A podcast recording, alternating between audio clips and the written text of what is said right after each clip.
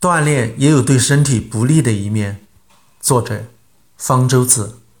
前面我们谈到了锻炼对身体的种种好处，但是有些人还是不敢锻炼，或者担心锻炼的强度太大。他们担心的是，锻炼会对身体造成伤害，例如肌肉扭伤、骨关节受伤，甚至导致心脏病发作。这些担心不能说完全没有道理。锻炼对身体也有不利的一面，对健康也有一定的风险。这个风险主要就是肌肉骨骼损伤和心脏病发作。那么，这种风险是否大到要放弃、减少锻炼的地步呢？怎样减少锻炼对健康的风险呢？人们对锻炼的负面印象很大一部分来自于竞技体育运动。竞技体育是让身体超负荷的运转。健康的风险是相当大的，但是我们说的锻炼，指的是为了增进身体健康从事的休闲性运动，和竞技体育是不同的。通常推荐的那个运动量，每周一百五十分钟到三百分钟中等强度的体力活动，不能说完全没有风险，但是风险很低。经常锻炼的人，身体总体来说更健康、更灵活，在日常生活中。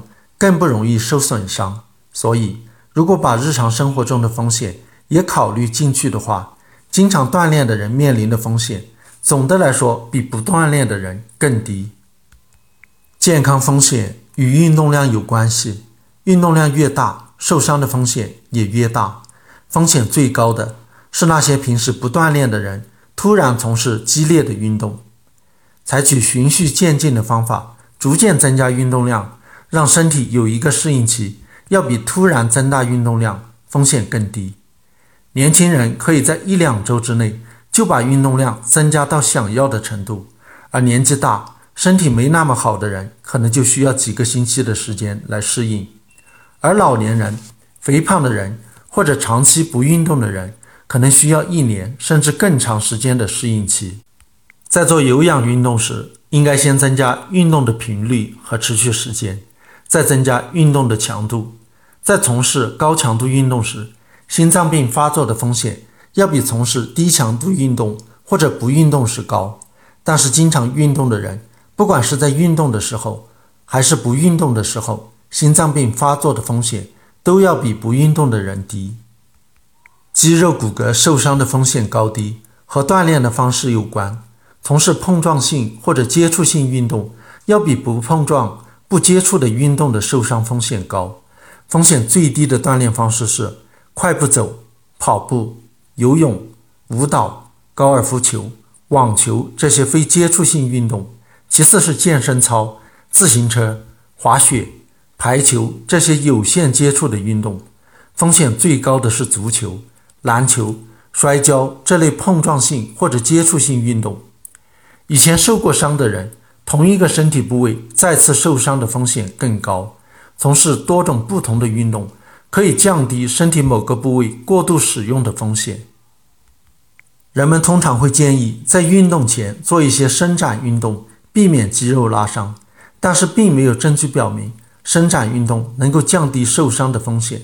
不过，有些证据表明，运动前做热身运动和运动后做冷身运动能够降低心脏病发作的风险。所以，一般还是建议在做比较激烈的运动前，做十到二十分钟的伸展运动，或者逐渐增加运动强度的热身运动。运动后做十到二十分钟，逐渐减少运动强度的冷身运动。使用适当的装备也可以降低受伤的风险。例如，在骑自行车锻炼时戴上头盔。一项研究表明，骑自行车时戴头盔能够减少死亡风险近百分之七十五。减少头部和大脑受伤风险大约百分之六十，减少面部受伤风险大约百分之五十。最后，很多人关心这么个问题：空气污染严重的时候，锻炼会不会对健康有害？体力活动增加了吸进呼吸道的空气的量，也就增加了接触到有害物质的量。因此，在空气污染特别严重的时候，或者空气污染特别严重的地方，例如，交通堵塞、工厂排污的地点是应该避免运动的。但是如果空气污染是长期的、没法避免的，那么定期锻炼给身体带来的好处，还是可能超过了在空气污染中锻炼增加的风险的。同样，生活在污染严重的地方，那些经常锻炼的人，要比不经常锻炼的人死亡率更低。总之，适当锻炼的好处总体来说是超过了锻炼的风险的。不要因为害怕锻炼的风险就不敢锻炼了。